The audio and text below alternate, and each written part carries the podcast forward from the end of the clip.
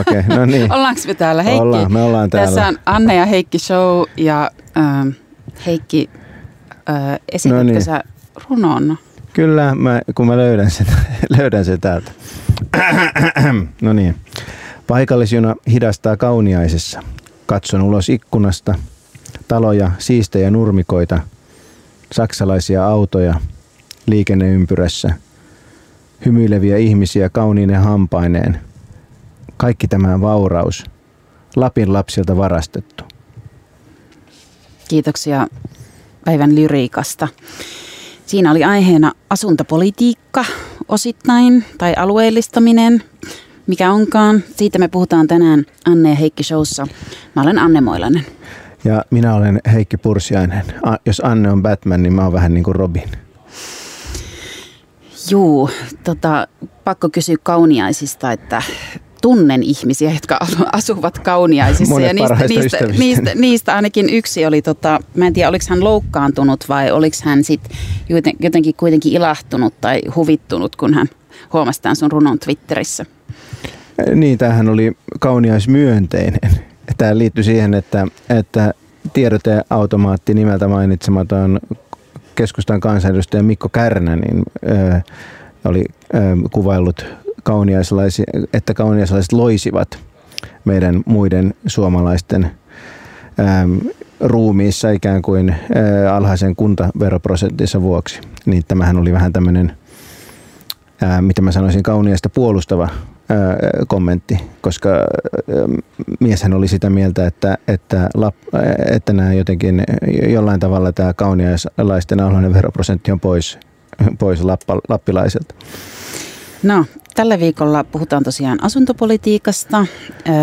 Sanoisin Heikin tuntien yllätys ja hänen lempiaiheitansa. Ja sitten meillä on myös puhetta pikaruokaa ravintoloiden työoloista ja sitten myöskin TV:n katsomisesta. Me voidaan vaihtaa se aihe näihin, kun tähän meidän hissikeskustelusaiheeseen näistä miesten housuista, jossa on kuminauhavyötärä. Kerroin Annelle, että mulla on sellainen pyhä periaate, että tästä lähtien mä ostan ainoastaan vaan housuja, jossa on kuminauhavyötärä. Ne on tosi mukavia ja käytännöllisiä. Joo, mä vastasin, että tämä on, Heikki, kaikista sun periaatteista ehkä idioottimaisin. Niin, ja Anne mielestä useat mun periaatteista on aika idioottimaisia. Joten... Tämä oli huippu. Okei, no niin. Mutta mennään tähän asuntopolitiikka-asiaan. Ole hyvä, Heikki. No niin, ja nythän on käynnissä tämmöinen aivan kummallinen keskustelu tai oikeastaan tämmöinen kampanja pienten asuntojen, erityisesti yksiöiden ja erityisesti pienten yksiöiden rakentamista vastaan.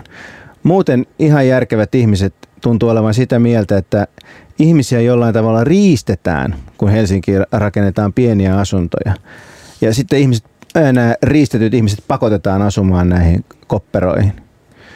Tämähän on hyvin kummallinen väite, jos aloitetaan vaikka tästä pakottamisesta. Siinähän sanotaan, se väite kuuluu jotenkin niin, että ihmiset eivät oikeasti halua asua näissä yksiöissä, vaan heidän on pakko taloudellisista syistä muuttaa yksiöihin.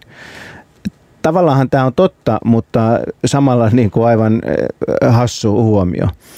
Tietenkin ihmiset asuu yksiöissä, koska heidän on taloudellisista syistä pakko. Ja samasta syystä ihmiset asuu kaksioissa ja kolmioissa. Meidän perhekin asuisi mieluummin 10 huoneen kartanossa kaivopuistossa, mutta taloudellisista syistä meidän on pakko ahtautua nykyiseen melko tilavaan perheasuntoon. Kun ihmisten varat on rajallisia, asumispäätökseen liittyy aina tällainen pakko. On aina pakko luopua jostakin, että saa jotain muuta. Jos haluaa asua lähellä keskustaa, täytyy luopua tilasta. Jos haluaa tilaa, on pakko luopua keskustan läheisyydestä. Elämä on valintoja, kuten sanonta kuuluu. Tietenkin joskus ihminen on niin köyhä, että tämmöiset asumiseen liittyvät valinnat on aivan liian kamalia. Mutta ei näissä asunnoista, mistä nyt puhutaan. Niiden hinnat voi olla jotain 200 000 € ja kuukausivuokrat ja sen mukaiset. Ihmisillä, jotka muuttaa näihin asuntoihin, on aidosti valinnanvaraa. He voisivat aivan hyvin asua väljemmin jossain muualla, mutta eivät halua. Ja totta kai meillä on myös todellinen asumisen ahtauteen liittyvä ongelma. Se on se, että asuntoja ei rakenneta yksinkertaisesti tarpeeksi. Ja me kaikki asutaan tämän poliittisen päätöksen vuoksi liian ahtaasti, paitsi ehkä me hitastorpparit, jotka asutaan muiden kaupunkilaisten kustannuksella vähän väljemmin. Mutta suurin osa meistä asuu liian ahtaasti, koska on liian vähän asuntoja. Mutta tietenkään suurimmat kärsijät näistä tässä eivät ole kalliissa yksiöissä asujat, vaan ne pienituloiset, jotka joutuu asumaan kaukana ja ahtaasti. Ja tähän liittyy just tämä, että nämä samat tyypit, jotka vaatii näiden isompien asuntojen rakentamista, usein vaatii myös, että rakennetaan väljemmin eli vähemmän. Ja jos näin toimitaan, että rakennetaan vähemmän, mutta isompia, asunnoista tulee kalliimpia ja kaikki asuu ahtaammin ja erityisesti köyhät asuu entistä ahtaammin. Että eiköhän nyt vaan rakenneta enemmän ja sellaisia asuntoja, joilla on kysyntää koosta riippumatta. Jinkku, tinterli.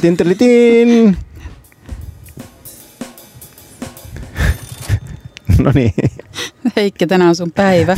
Mä en todellakaan ole kovin pätevä tänään. Niin. Kiitoksia. Tämä Heikin saarna liittyy tähän mini-asuntokeskusteluun. Ja nehän nyt on tämmöinen päivän ilmiö täällä pääkaupunkiseudulla, että mini-asuntoja voi kokoilla esimerkiksi 15,5 neliötä. Tarjoaa vuokralle ainakin 100 Vantaan Martinlaaksossa. Sitten on ainakin tämmöinen Hoasin opiskelija-asuntokohde Vuosaaressa, jossa on 16,5-17,5 neliötä. Että tämän kokoiset asunnot on nykyään niin kuin ihan semmoisia, mitä rakennetaan ja tarjotaan, ja ne ei ole välttämättä edes keskustassa. Että pitäisikö tämmöisiä olla? Niin, sitähän tässä vähän yritetään selvittää. Niin että mä en itse haluaisi asua tämmöisessä minikodissa, mutta sitten jos joku muu haluaa, niin en mä nyt sitä lähde tuomitsemaankaan. Niin siis mä oon itse asunut varmaan 17-4 kodissa itse, ja se oli Alppilassa, ja mä olin erittäin iloinen, kun mä sain sen. Ja erityisesti tämmöiset keskiluokkaiset ihmiset kuin me, niin se, että me asutaan pienessä asunnossa jossain elämänvaiheessa, esimerkiksi opiskeluaikana, niin erityisesti sitä on vaikea nähdä minä suurena yhteiskunnallisena ongelmana. Niin, että monestihan se on juuri opiskeluun tai johonkin tämmöiseen, että se on niin kuin väliaikainen tilanne, että et sä loppuikäis asu sitten missään kopperossa. Mutta jos ihminen haluaa asua vaikka koiran kopissa, niin eikö hän saisi asua? Että jos sä priorisoit sen sijainnin ja jonkun muun asian siihen, niin että on tämä keskustelu siinä mielessä vähän jännää, että jos näille asunnoille kuitenkin on kysyntää ja sitten saadaan nuoria keskustaan jollain semmoisella rahalla, mihin niillä on varaa tai minkä ne katsoo pystyvänsä maksamaan, niin miksei tehtäisi? Niin. Itse en haluaisi viedä tätä just tähän tämmöiseen sometyyliseen juttuun, että jos ihmiset haluaa asua koirankopissa. Et sovitaan vaan, että meillä on joku asuntojen minimilaatusääntely. Mutta ei olisi koirankoppi rumasti sanottu. Niin, no, mun mielestä mun pienet asunnot voi olla ihan viihtyisiä.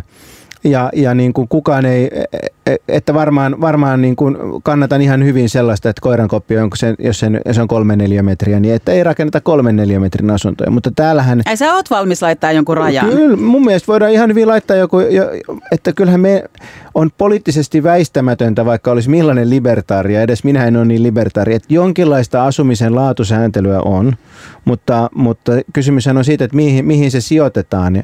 Ja mun mielestä sellainen asunto, joka on jollekulle 200 000 arvoinen, niin se on selvästi laadukas sen ihmisen mielestä, koska kukaan ei pulita 200 tonnia asunnosta, joka ei ole laadukas. Mä jotenkin mietin tätä, että kuinka pieneksi sitten voi mennä. Että onhan meillä vaikka Ruotsin laivan hyttejä tai VR:n junamakuuhyttejä, joissa on 3 sänkyä siinä samassa, että niin, että voisiko tämmöisestä ottaa sit mallia niin kuin mini-minikodiksi, ja eihän esimerkiksi hotellihuoneiden kokoa käsittääkseni mitenkään standardoitu. Että sehän voi olla semmoisia, että siinä on niin kuin pelkkä sänky. Veikkaan, että hotellihuoneiden laatustandardi ei varmaan, eikä joka puolella maailmaa tietenkään ole myöskään asumisen laatustandardeja. Ihmiset asuu hyvin kurjissa olosuhteissa. Mutta nythän me ei puhuta tästä kysymyksestä, me puhutaan siitä, että onko jotain väärää siinä, että rakennetaan ylipäänsä, tämä keskusteluhan ei ole rajoittunut miniasuntoihin, vaan myös yksiöihin ylipäänsä. Yksiöitä rakennetaan liikaa. On väläytelty esimerkiksi sitä, että Lontoossa on tehty tämmöinen aika onneton sääntelyyritys, että ei saa rakentaa alle 37 neliöisiä asuntoja. Tätä on hurrattu. Että nyt mun mielestä se keskustelun aihe, mikä meillä on, että saadaanko me tarjota laadukkaita ja viihtyisiä asuntoja, joille on kysyntää ja jotka on niin kuin suhteellisen pieniä.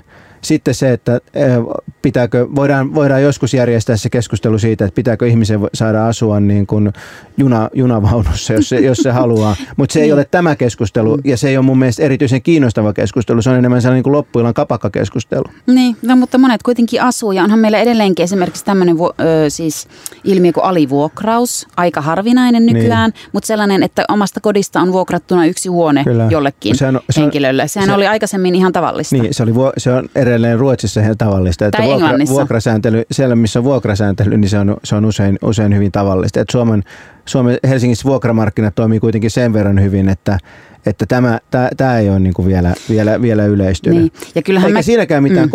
Onhan kommuuniasuminen, monethan tykkää niin. Siitä kämpiksi. Ja tokihan mäkin olen seurannut tätä niin kuin pienet asunnot keskustelua ja sitten siinä joku tutkija ihmetteli sitä, että kun eihän näihin pieniin asuntoihin mahdu sitten paljon tavaroita, eikä niihin mahdu vieraita, niin se oli jotenkin, että missä nämä tutkijat sitten itse asuu, että jossain italialaisissa palatsoissa niin, ilmeisesti. Mä uskon, että hyvin monet näistä tutkijoista, niin kuin seniorivaiheeseen tutkijauralla ja ikänsä puolesta ehtineet henkilöt, niin asuu hyvin väljästi. Niin, ja silloin kun mäkin olen asunut, siis mä olen asunut soluasunnossa, mikä oli kyllä aika kauhea, mutta se oli ok, koska se sijaitsi Tukholmassa. Enkä mä käynyt siellä kun nukkumassa ja lukemassa jotain pahvikirjaa ja juomassa viinaa. Se sopi siihen ihan erinomaisen hyvin. Niin. Ja sitten yksiöt oli aina niin kuin kuitenkin ne useat yksiöt, missä myöskin olen asunut, niin on näkyllä ollut niin kuin plus-miinus 34. Niin, no, mutta siis, niin, oletko opiskellut Helsingissä? Ei, mutta olen asunut yksiössä Helsingissä. Niin, että kyllähän mutta oletko, sä oot ollut työssä silloin, että sulla on ollut niin kuin palkkatulot ja sä oot asunut Helsingissä. Mutta jos sä opiskelet Helsingissä, niin sä oot erittäin tyytyväinen, niin kuin jos sä saat keskeiseltä sijainnilla, suht keskeiseltä sijainnilta niin kuin 17 neliön asunnon, joka on yksiö. Niin ja kyllähän siinä on kuitenkin yksityisyys, että tämä soluasuntokäyttöliittymä tavallaan on vanhentunut, ei nuoret enää halua sellaisia. No, tämäkin on niin kuin oma keskustelunsa, että niin kuin ihmiset ympäri maailmaa, opiskelijat asuu niin kuin kimppakämpissä ja niin kuin sitä ei pidetä minkäänlaisena ongelmana. Että mun mielestä opiskelija-asuminen on kanssa niin kuin vähän, voidaan kysyä, että niin kuin onko... Niin, mutta jos on valittavana se, että sä meet solukämppään jossain keskeisemmällä sijainnilla vs, että sä saat ihan omaan, vaikka pienenkin ja kauempaa, niin aika moni valitsee sen omaan, koska siinä on yksityisyys. Niin, no se on tietysti niin niin, mä tiedän, yksityisyys ei ole Heikki kaikille sitten niin. Niin, meillä on kyllä just niin. Et siis, tietenkin yksityisyys on tärkeää, että siinäkin pienessä asunnossa, joka mulla oli, niin se oli tuossa Alppilassa semmoisessa työväen vanhassa puutalossa. Niin siinä varmasti asunut siinä mun huoneessa joku perhe joskus aikaisemmin ja yksityisyyttä ei juuri ole ollut. Ja oma isoisäni hän on asunut Amurissa. Niissä työläiskortteleissa siellä, niin siellä tosiaan yksityisyyttä ei ole ollut. Et yksityisyys on tärkeä asia, mutta mun mielestä tämäkin on niinku oma kysymyksensä tämä niinku opiskelijoiden asuminen, mutta mun mielestä vaan niinku tämä, että niinku... Niin eli pitäisi mennä soluun vai? Mun mielestä tämä solun pakottaminen on meiltä sediltä ja tädeiltä. Niin musta se on tosi ankeeta, että me sanotaan nuorille, että kyllä minunkin isoisäni asui Amurissa. Ei, mä tarkoitan. Heikki setä. Ei, mä en tarkoittanut, että kenenkään täytyisi muuttaa Amuriin. Mä sanoin vaan, että miten kauheaa asuminen voi olla. Mutta mun mielestä niin jos mennään katsomaan maailman huippuyliopistoja, niin siellä ihmiset asuu tämmöisissä niin kuin yhteisasunnoissa. Sitä ei pidetä minkäänlaisena ongelmana, koska se on ihmisen elämässä 3 vuotta kestävä välivaihe. Mutta siis se on mun mielestä oma kysymyksensä. Asukoot opiskelijat yksiöissä, mutta jos me halutaan, että opiskelijat asuu yksiöissä, niin ne lähellä keskustaa, niin ne on pieniä. Siinä on taas yksi syy, että minkä takia pienten asuntojen rakentamista ei pitäisi rajoittaa. Mä uskon, että meillä on, Heikki, yhteisymmärrys tästä, että niin kuin pikkuasunnot ok, ne jotka niihin haluaa, menkööt. Mä voisin ehkä laajentaa tätä keskustelua siihen siis suomalaisten asumiseen ylipäätään ja tähän ahtaaseen asumiseen ja arkkitehtuuriin. Että onhan tämä siis suomalaisten asuminen, niin kuin varsinkin kaupungeissa, niin onhan tämä ihan surkeeta. Että mun mielestä tämä on liian ahdasta ja Arkkitehtuuri on yleisesti ottaen rumaa, varsinkin uusisuomalainen arkkitehtuuri. Kaikki uudet asuinalueet näyttävät ihan samalta. Lasi ja teräs ei tee muhun vaikutusta. Musta on tämä rumuus on hirvittävää täällä Suomen kaupungeissa. Mä asun kalastamassa ja mun mielestä meidän asunto on erittäin viihtyisä. Asuinalue kokonaisuutena on erittäin kiva. Arkkitehtuuri, en tiedä, se ei ainakaan häiritse mua. Että kaikki asuinrakennukset on mun mielestä jollain tavalla niin kuin ihan kivoja ja uskon, että ne saattaa olla ihan kivoja vielä 10 vuoden päästäkin, toisin kuin esimerkiksi Ruoholahti, joka rakennettiin niin aikana, kun me muutin Helsinkiin ja joka siis näyttää nyt 30 vuotta myöhemmin niin aivan karmivalta mun mielestä. Niin, ja siis tietenkin tämäkin on, että eihän mullakaan ole ollut mahdollisuutta valita. Mä asun semmoisessa 70-luvun Viivotin talossa, joka on tavallaan siinä 70-luvun punatiili, suorat linjat, leveät käytävät ikkunat jutussa. Se on ihan puhdaspiirteinen, mutta kyllähän siis mieluitenhan pitäisi olla viihtyisyyttä, pitäisi olla kulttuuria, historiaa, eikä pelkkä semmoinen viivottimella piirretty näkymä, mikä on niin kuin jonkun tietokonepelin näyttämä. Mutta se voi rakentaa uudelle asuinalueelle historiaa. Se on vaan valitettavasti, että kun meillä on kaupunki, joka kasvaa, niin siellä on paljon alueita, jotka on uusia ja kestää vuosikymmeniä, että niille tulee historiaa. Niin, no sitten on ne ihmiset, jotka muuttaa niille, ne ihmiset, jotka ei muuta, mutta joka tapauksessa sellainen niin kuin ikään kuin tietokonepelin näyttämöä muistuttava uusi asuinalue, jossa on ihmisetkin on niin kuin pienoismallissa, niin se ei vaan houkuttele mua. Niin, mutta siis sano joku esimerkki, että mikä on niin kuin ruma no, uusi asuinalue. Kaikki uudet asuinalueet. En mä tykkää mistään niistä. Sano nyt joku konkreettinen esimerkki. Siis Ruoholahti on musta aivan hirveä. Ei se ole uusi, se on 30 vuotta vanha. Niin, ja en mä siitä kalastamastakaan tykkää.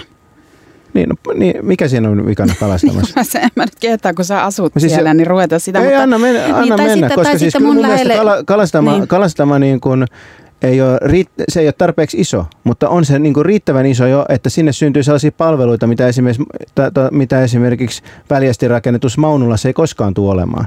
Et meillä on tällä hetkellä Kalasatamassa varmaan 8 eri ravintolaa, voi olla 10. Minä asun tosi paljon mieluummin sellaisessa paikassa, missä on niin paljon ihmisiä, että siellä on ravintoloita, kun asun väljästi sellaisessa paikassa, missä talojen alakerrassa on korkeintaan tilitoimisto tai kampaamo. Niin, nyt sä puhut palveluista, se on musta eri asia kuin arkkitehtuuri. Se on sama asia siinä mielessä, että kun sun mielestä pitäisi rakentaa väljempää, niin jos rakennetaan väljempää, niin silloin on kampaamoita ja tilitoimistoja, ei ole ravintoloita. Mutta en mä tiedä sitten niinku väljempää, että mä oon asunut Britanniassa ja siellä niinku se asunnon käyttöliittymä, missä on tällainen niin kuin rivitalo, jotka on tehty vieri viereen, jos on 3 kerrosta ja usein viktoriainen rakennus ja sitten oma piha, niin onhan se viehättävää. Niin siis nehän on aivan, monet niistä niinku aivan hirveitä. Niin kyllä, ne eivät ole rakennusteknisesti missään kunnossa, mutta tunnelma, fiilis niissä asunnoissa on ihan erilainen. Niin, varsinkin talvisaikaan, niin siellä kuumavesipullon kanssa, niin se on tosi hieno. Mutta eikö se ole ihanaa, Heikki, että meitä on jo monen junaan, että joku haluaa sen lasiteräsjutun ja sitten sen baarin siihen alakertaan. Sitten on meitä, jotka haluaisi just sen vanhan, jonkun kivi- tai puutalon, ehkä vanhoja puita, metsää, kenties merivuoretkin olisi kiva. Mä oon niinku siinä skenessä. Niin, kukapa ei haluaisi asua vanhassa Eirassa, mutta tosiasia on se, että kaikki ei voi siellä asua ja uutta vanhaa asuinaluetta ei voi rakentaa. Ja nythän me puhutaan 2 eri asiasta, että me puhutaan siitä, millaisia uusien asuinalueiden pitäisi olla. Ne ei voi olla vanhoja, koska ne on uusia. Mutta siis kyllä mä silti ajattelen, että on tämä Suomen asuminen niinku rumaa. Ja mä usein ihmettelen, miten suomalaiset suostuu asumaan näissä rumissa linnunpöntöissä. Ja että mä ajattelen, että Posin kautta.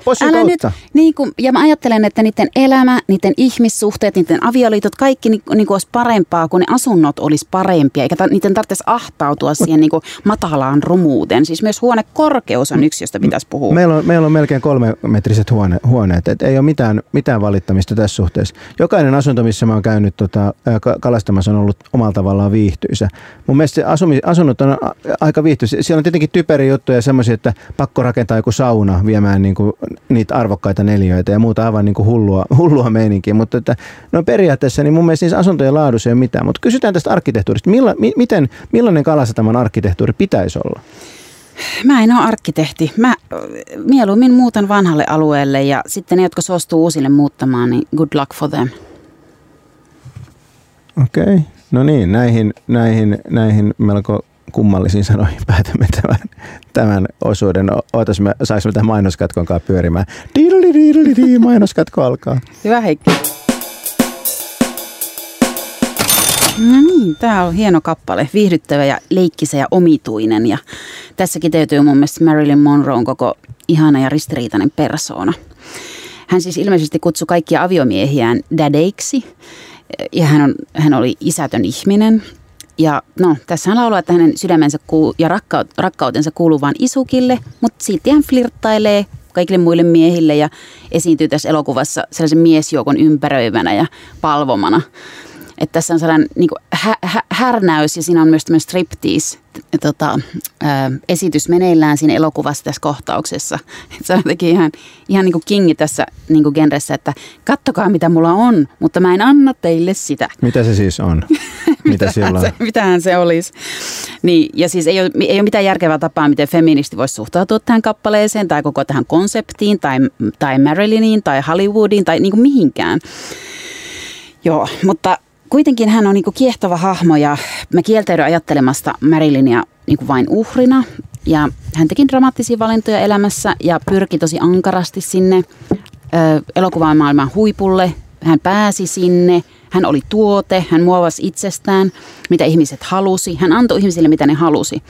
Et ei pidäkään sääliä Marilynia, vaan ehkä just ihailla. Niin siis mun täytyy sanoa, että mä en tietenkään sääli Marilynia, niin mä en sääli rikkaita ja kuuluisia ihmisiä. Mä säästän säälini sellaisille ihmisille, jotka ei ole rikkaita ja kuuluisia, jotka on köyhiä ja tuntemattomia. Että niin myös elossa. Niin, no siis se on tietysti sitten en yhtään epäile, etteikö rikkailla ja kuuluisillakin voi olla omat elämän ongelmat, mutta ne ei ole yhteiskunnallisia ongelmia. Meidän ei tarvitse niin hirveästi huolehtia siitä, että jos rikkaat välillä ei pärjää. Huolehditaan mieluummin niistä, jotka säästetään ajatukset niille, jotka ei ole rikkaita eikä pärjää. Niin, mä on kyllä eri mieltä siitä. Siis mä oon sitä mieltä, että Marilynin elämällä oli suuri yhteiskunnallinen merkitys. Jos ajattelet vaikka Me Too'ta, että hän oli niinku, eihän kukaan, siis se oli ihan uskomattoman seksistinen ja naista alistava se kulttuuri, mitä kaikkea hän joutui tekemään. Siis se on ihan jotain, se on niinku ihan uskomaton planeetta. Silti hän niinku, sieltä hän kuitenkin niinku pärjäsi. Epäilemättä hän voi ja olla jonkun yhteiskunnallisen asian symboli, mutta säälin kohde. Niin rikkaat kuuluisi samaan aikaan, niin monet naiset joutuivat kokemaan ihan yhtä kauheita juttuja, ja ne ei ollut kuuluisia ja rikkaita. No, mutta joka tapauksessa se on uskomattoman traaginen se hänen elämäntarina, ja hän kuoli siis, no hän kuoli 62, ja tämä biisi on vuodelta 60, ja hän oli jo tuolloin aika niin kuin tanakassa viina- ja lääkekoukussa, ja myös sen sitten elokuvasta voi jotenkin nähdä, että hän on aika rapeessa kunnossa, että voi kuvitella, minkälainen restaurointioperaatio on täytynyt tehdä, että hänet on saatu pystyyn ja esittämään tämä, että se on jollakin tavalla sellaisen niin kuin tuhon partaalla olevan, niin maailman kuuluisimman seksisymbolin ikään kuin joutsenlaulu, viimeinen tällainen. Ja tässä on jotain mun mielestä myös epätoivosta tässä biisissä, tässä on jotain sellaista syvää, mikä tekee mun vaikutuksen. Okei. Mä en pääse näille diipeille leveleille. Mun mielestä se on vaan niin kuin nainen, jolla on ihan semmoinen kiva ääni ja sitten jotain sellaista torvisoittokuntaa ja mies kuoroa taustalla. Mä en pääse tähän, Anne, sisään tähän biisiin. Ei se mitään. Mä annan vielä ennen kuin mennään seuraavaan aiheeseen. Mikä sun lempimä Marilyn elokuva on? Kerro. Tauolla vähän paljastui, että sulla Marilynin tietämyksessä on pieni aukko. Niin. Siis en ole nähnyt niistä moniakaan, mutta se, mitä mä suosittelen, on kirja. Eli tämmöinen hänen siis kuviteltu oma elämäkerta, jonka nimi on Blondi. Se on vuodelta 2000, se on amerikkalainen Joyce Carol Oates on sen kirjoittanut ja se oli siis hemmetimoinen bestseller silloin parikymmentä vuotta sitten ja se on ihan pirun hyvä, se on ihan mahtava. Se oli aikansa, siis se on suggestiivinen. Tuntuu kiinnostavan Marilyn vaan niin kuin ilmiönä, että sua ei oikeastaan kiinnosta hänen taiteensa, jos et sä nähnyt hänen elokuviaan. Ei, älä nyt, mitä tää nyt on? No kerro, jos et sä nähnyt Piukat paikat, niin miten sä voit sanoa, että Marilyn on sulle jollain tavalla tärkeä taiteilija? Sitä mä vähän ihmettelen tätä Anne. Mun mielestä tuntuu, että sä oot rakentanut mielessäsi Marilynistä jonkun tietyn kuvan, se on sulle jonkun tietyn jutun symboli ja sä haluat vaan jotain tavalla niin kuin ajatella sitä symbolina, etkä katsoa niitä leffoja. Niin. Nyt mä näin sut, sä jäät siis kiinni. Minä hyväksyn tämänkin mahdollisuuden ja sit mä ajattelen, että se on kuitenkin yksi maailman niin kuin tunnetuimpia ihmisiä.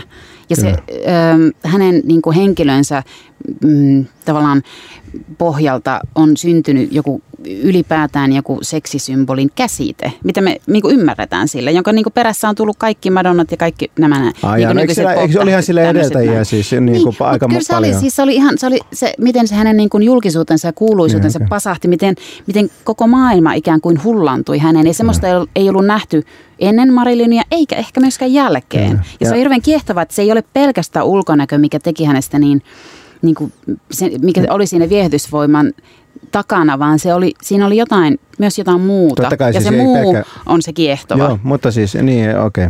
Ja me täytyy tunnustaa kuulijoille, että mekin ollaan aika rapeassa kunnossa, että se, että meidät saadaan tänne studioon, niin se vaatii kanssa niin kova restaurointioperaatio. Pitääkö meidän mennä eteenpäin aiheessa? Oliko meillä joku vakava aihe. Nyt Anne sun vakava ilme kasvoille. No niin. No joo, eli mennään tähän pikaruoka-aiheeseen. Mm. Eli Hesburgerin työolot on nousseet keskusteluun nyt somessa ja muussakin mediassa. Työntekijät syyttää Hesburgeria työntekijöiden kaltoinkohtelusta ja hän on kertonut esimerkiksi, että työvuoroaikana ei kerkeä pitää taukoja, ei esimerkiksi kerkeä syödä ja että on pitänyt tehdä työtä työvuoron ulkopuolella, siis käytännössä palkatta ja sitten on ollut tämmöinen, että on kesken työvuoron, jos ei olekaan asiakkaita, on sanottu, että lähde kotiin ja sitten ei tarvitse maksaa palkkaa. Siis no, syytökset on tosi ankeita ja Hesburger on nyt luvannut selvityksen asiasta. Niin, tuntuu aivan hirveältä, mutta tätähän tämä on. Työelämä on tätäkin, niin kuin kaikki tietää, jotka on näitä töitä tehneet. Ja siis mun neuvohan on, että reklamoikaa työnantajalle, liittykää ammattiliittoon, perustakaa työpaikalle ammattiosasto, valitkaa luottamusmies, vaatikaa työntekijöiden edustusta firman johtoportaaseen, järjestäytykää, että ammattiyhdistysliike on keksitty just tätä varten. Niin siis joo, mä ensinnäkin täytyy sanoa, että nämä syytökset ei mun mielestä ole niin kuin millään tavalla yllättäviä, että tunnen niin kuin läheisiä nuoria, jotka työskentelee pikaruokaketjuissa, ei edes Hesburgerissa ja nämä ilmiöt on tällä sektorilla niin kuin yleisiä. En tiedä, onko näin räikeitä juttuja, mutta juuri tämä, että on aina niin kuin alimiehitys ja taukoja ei ehdi ajallaan pitää ja myöskin sitten kun ei ole kysyntää, niin sitten että lähetetään kotiin ja siinä tietysti niin kuin nuoren ihmisen on vaikea niin kuin sanoa vastaan. Niin. Jos otetaan tämä yksi asia, se on vain yksi näistä, niin. Mutta jos otetaan tämä, että on työvuoro ja sitten sulla on se työvuorolistassa ja sitten ei ole niinku asiakkaita. Ja tämähän on, tämä voi olla ravintolassa, se voi olla kaupassa, se voi olla melkein missä tahansa, missä on niinku tämmöinen palvelu niinku juttu. Niin musta on jännä, niinku, että uskon, että tätä tapahtuu monissa yrityksissä. Niin sitten se, että kun niistä työvuoroista on kuitenkin voi olla kilpailua ja sitten jos sanotaan, että kyllähän sä voit valita, että lähetkö sä nyt kotiin kesken ja jäät ilman palkkaa vai et. Ja sitten se työntekijä, joka sanoo, että okei mä lähden, niin se sitten saa sen seuraavan työvuoron. Että vaikka siinä on niin kuin MS virallisesti noudattaa ohjeistusta, niin sitten käytännössä kuitenkin. Niin no tämmöistä tietysti. Että ne ei saa sitten töitä, ne niin, jotka pitää omista oikeuksistaan kiinni. Mä uskon, että tämä on niin kuin yleensä usein kaikessa työelämässä jonkinlainen ongelma. Mutta tietysti nämä pikaruokkapaikat niin on uskon, että ne on vielä niin kuin omanlaisiaan sen vuoksi, että kun sulla on tämä, että liittykää PAMiin juttu, niin se sopii varsin huonosti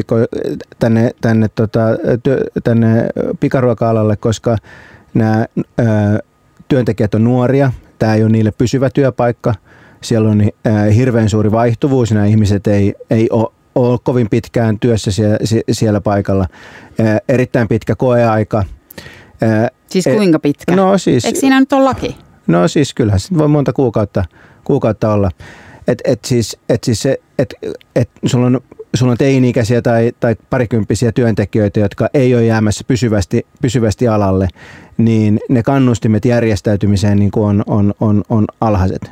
Mä itse niin kuin sinänsä on sitä mieltä, väläytin tälle niin kuin tuttava yhdelle tuttavalle nuorelle sitä, että liity PAMiin. Mutta, onko hänellä paljon alaikäisiä jäseniä? Mutta hän ei pitänyt sitä. Opiskelijajäseniä. Ei, niin. Opiskelijajäseneksi voi liittyä vaan, jos opiskelee sitä alaa. Joo, kyllä. Joo, eli se pitää liittyä varsinaisesti jäseneksi. Et kyllä järjestäytyminen on niinku vaikeaa näille ihmisille, jotka on töissä näissä pikaruokapaikoissa. Sitten se pitäisi olla jotenkin työpaikkakohtaista sen järjestäytymisen, sen työpaikan työntekijät.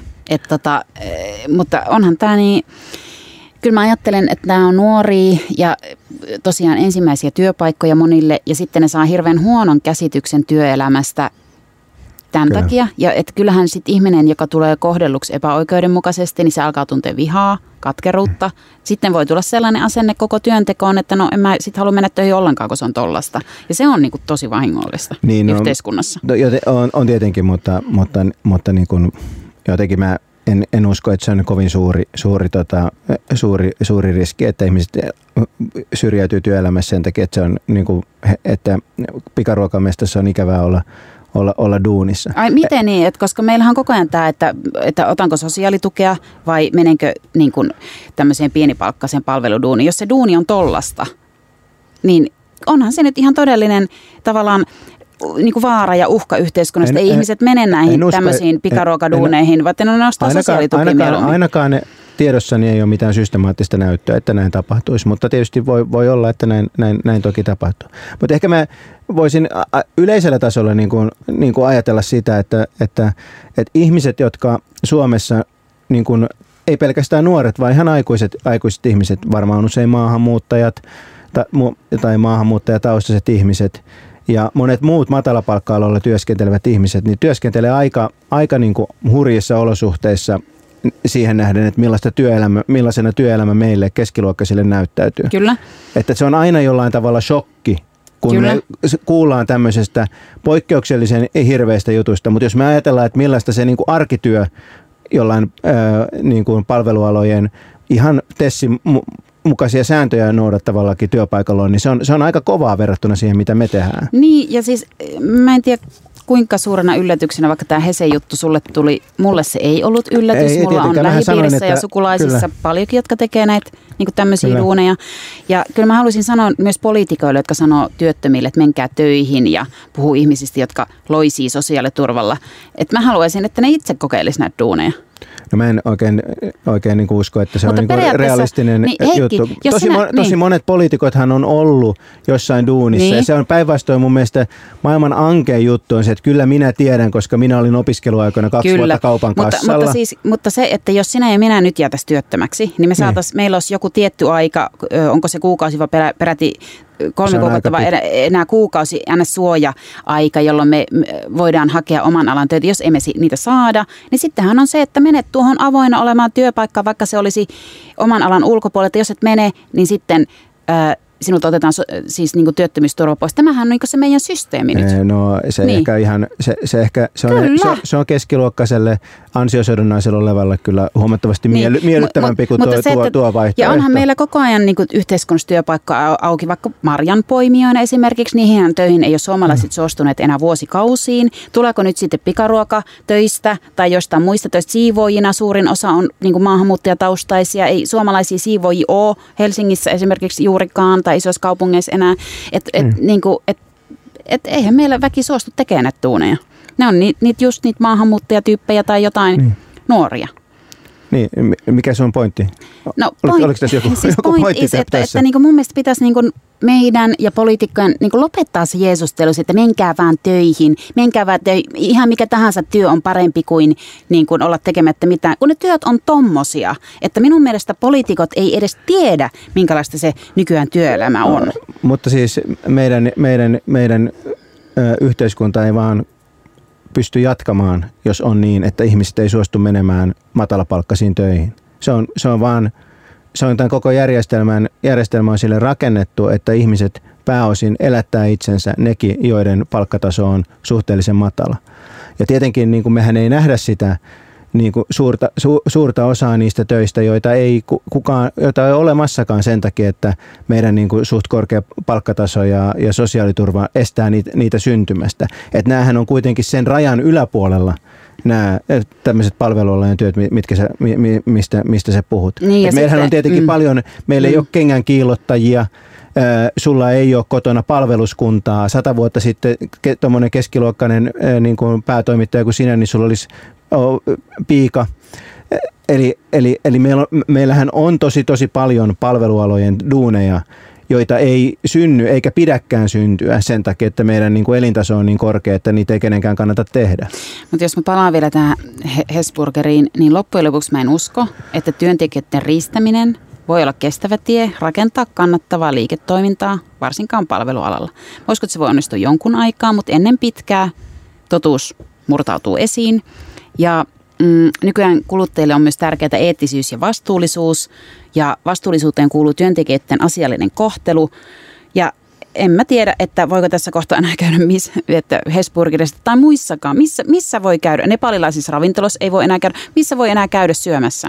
Niin siis, voit sä käydä, Heikki, kaikissa? Mä itse uskon, että tämmöisissä palvelualoissa, aloilla, joissa on ankara nimenomaan hintoihin ja kustannuksiin perustuva kilpailu, kuten pikaruoka-alalla, niin siellä se tulee aina olemaan se ala, missä työntekijöiden niin kuin, työ on kaikkein rankinta ja missä tällaisia ongelmia niin kuin silloin tällöin tulee esiin. Että se on valitettavaa, mutta mä uskon, että tämä on vaan niin kuin. Mutta sä et nyt vastannut, käyt sä joka paikassa edelleen? No, mä en käy Hesburgerissa juurikaan, koska mä en pidä niiden tuotteista, mutta Mutta ei ole mitään eettistä estettä käydä missään. No siis jos mä tiedän, että ravintolassa käytetään orjatyövoimaa, niin en minä sinne mene.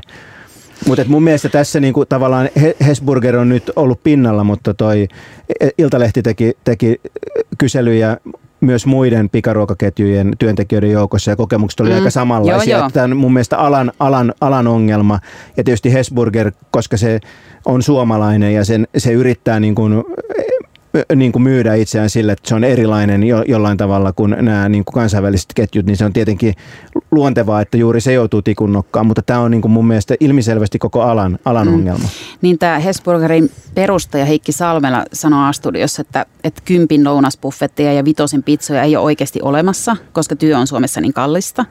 Tämä on tietysti vaikea kysymys, että jos hampparin hinnasta 40% on työvoimakustannuksia, niin eihän voi ajatella niinkään, että vaikkapa hampurilaisia myyvälle yritykselle ei saa siellä yhtään katetta. Että kilpailu on kovaa ja ihmiset ei ole valmiita maksamaan hampurilaisista enempää. Että. Näin on ja monestihan ne hampurilaisten ostajat on niitä samoja pienituloisia, jotka käy siellä töissä. Tämä on tosiasia. Mutta tietenkin tämä ei ole mikään tekosyy sille, että kun ihmisiä pitäisi työpaikalla kohdella asiallisesti. Niin, minä olen AY-liikkeen nimiin kyllä vannon tässä, kuten tuossa. Joo, aloitin tämän Annalla aiheen. On nyt kädessään sellainen pieni punainen lippu, jota se liehuttaa ja sanoo, että kaikki maailman kahleet ovat ainoa, joka teillä ei ole mitään menetettävää. Ja nyt mennään kapitalistiseen tyyliin mainoskatkolle.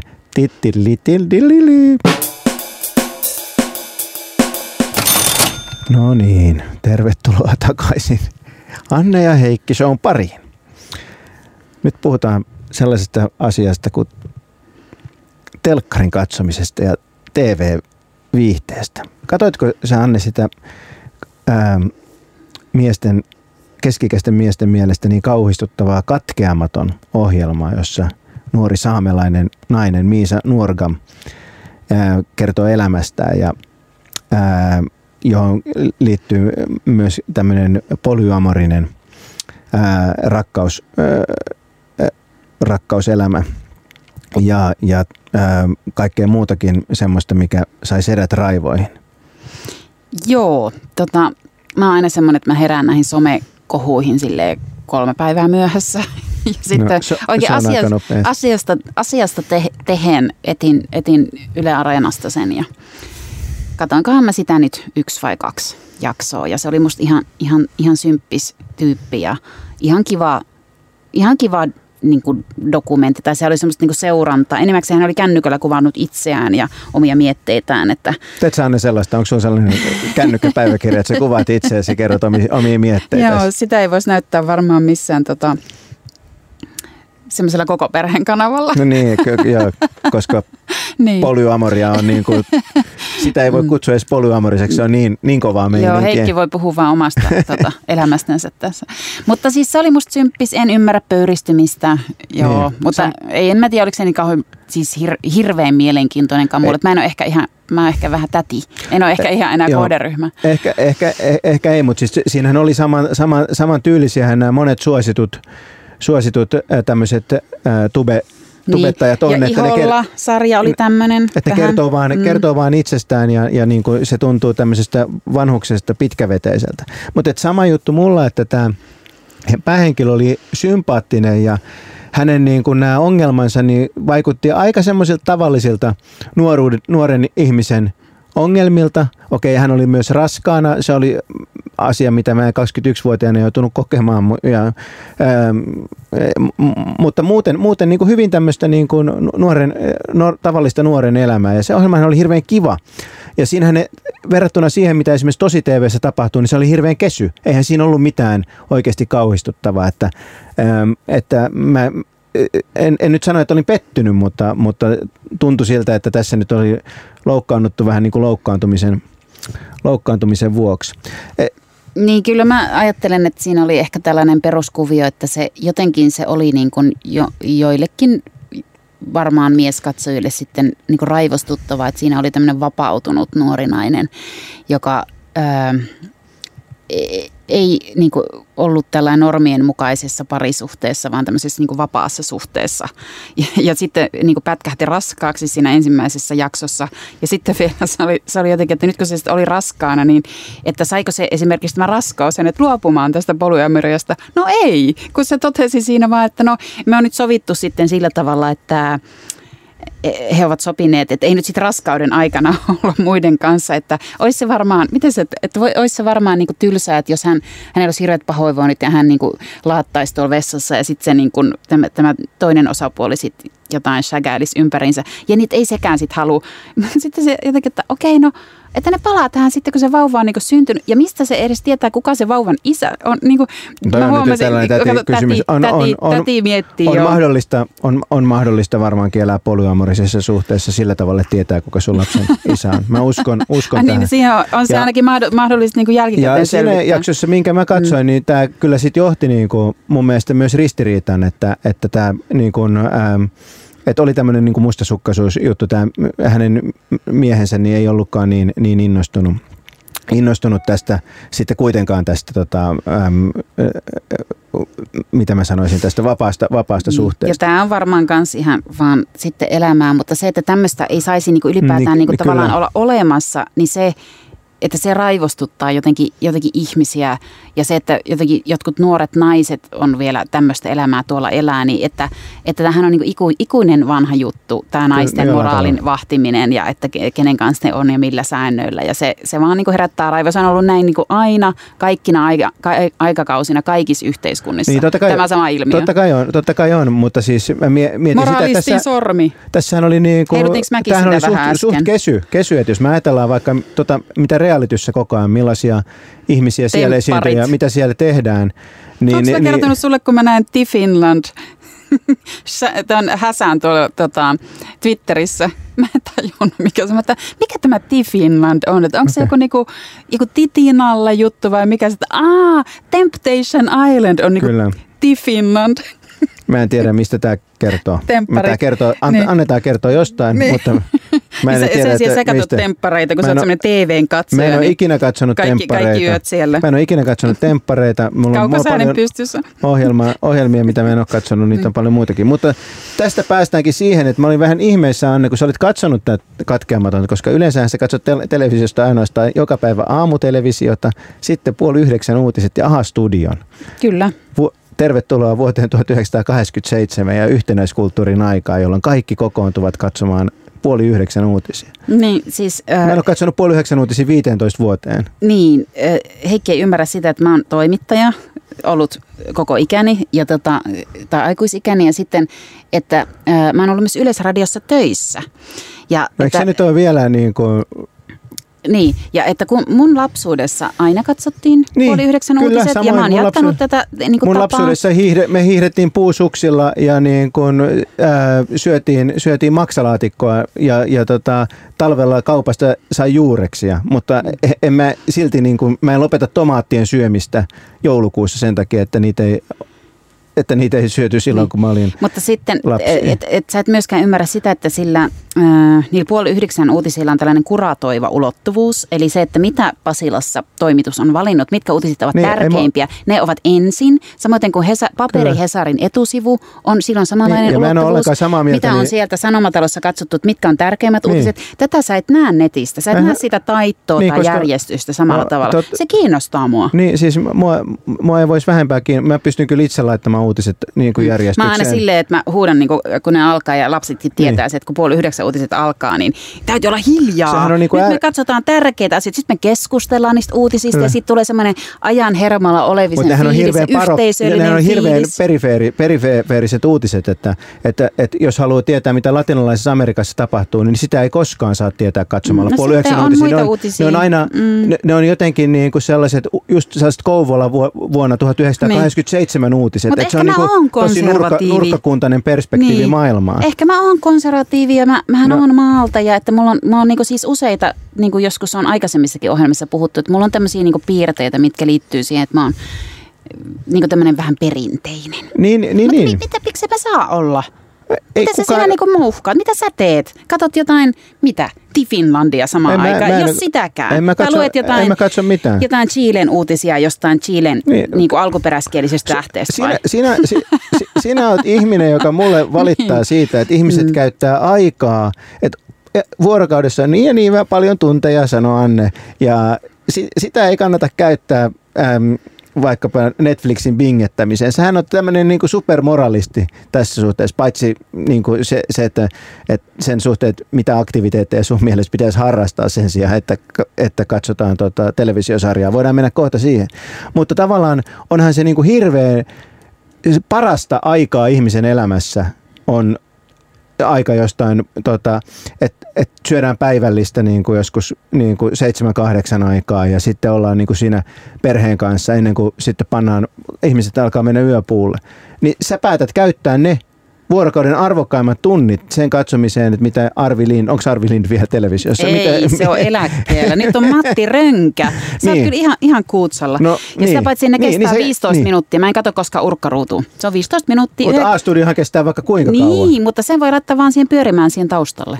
Sitä ei tarvitse katsoa niin kuin silmäkovana. No, mutta onhan se niin kuin barbaarimaista niin kuin, pitää televisiota päällä, kun on vuorovaikutuksessa oman perheensä kanssa. No, tästäkin voi olla montaa mieltä.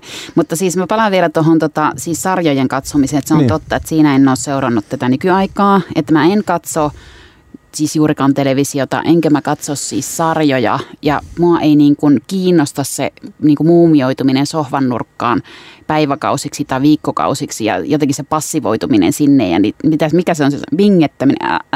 Minä en. Olen nyt jonkun HBO-sarjan joskus kattonut. Anne ei tiennyt mitään bingettäminen. Se sai tietää sen eilen. Niin, ja siis elokuvia joskus katson. Sut jää joskus A-studiot katsomatta viikona, jos sä oot lomalla, niin bingetät sä sitten ne A-studiot. Ja mä en yhtään siis minä uskon, että ne ovat niinku parasta, mitä AV-tuotanto voi maailmassa tarjota nykyään, nämä huippusarjat. Kyllä. Mutta minä en vaan katso niitä. Ja sitten, että jos mä ajattelen jotain niin kuin parisuhdejuttua, niin varmaan aika monissa parisuhteissa ilmeisesti nykyään tulee sellainen vaihe, että sitten niin sit ruvetaan niin katsoa niitä sarjoja ja sitten nyhvetetään siellä sohvan nurkassa ja ahmitaan jotain hirveätä mahat täyteen samalla, kun niin passivoidutaan ja nyhvetetään. Niin kaikki illat. Ja sitten, ja kyllähän se on sitten pois jostain. Miten se on niinku passiivisempaa kuin vaikka kirjan lukeminen?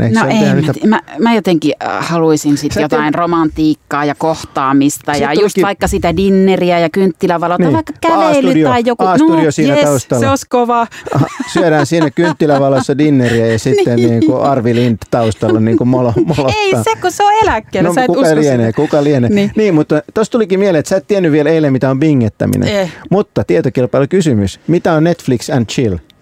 No, Mitä? Ei, kun, tiedätkö se mitä on Netflix and chill? Jotain chilipähkinöitä. Chill, tiedätkö mitä? Netflix and chill. Niin, okay, no, mutta siis hyvät kuulijat, täällä on studiossa aikuinen ihminen, joka ei tiedä mitä on Netflix and chill. No haluatko nyt kertoa se Radio Helsingin kuuntelijoille? Se on just sitä, mitä sun mielestä pitäisi tehdä sen sijaan, että katsotaan televisiosarjoja. Siis jotain sekstailua vai? Niin, että kun kutsutaan... Että onko se sitten päällä se Netflixissä? Ei tietenkään, mutta se on siis sellainen, niin kuin, että kun kutsutaan... kumppani niin kuin, käymään, niin sitten laitetaan, että haluat sä niin kuin Netflix and chill, ja sitten niin kuin, se on, molemmat tietää, niin mistä on kysymys. Tietysti, että laitetaanko se Netflixi tai se ei A-studio pois siitä vai? A-studio and chill. No niin.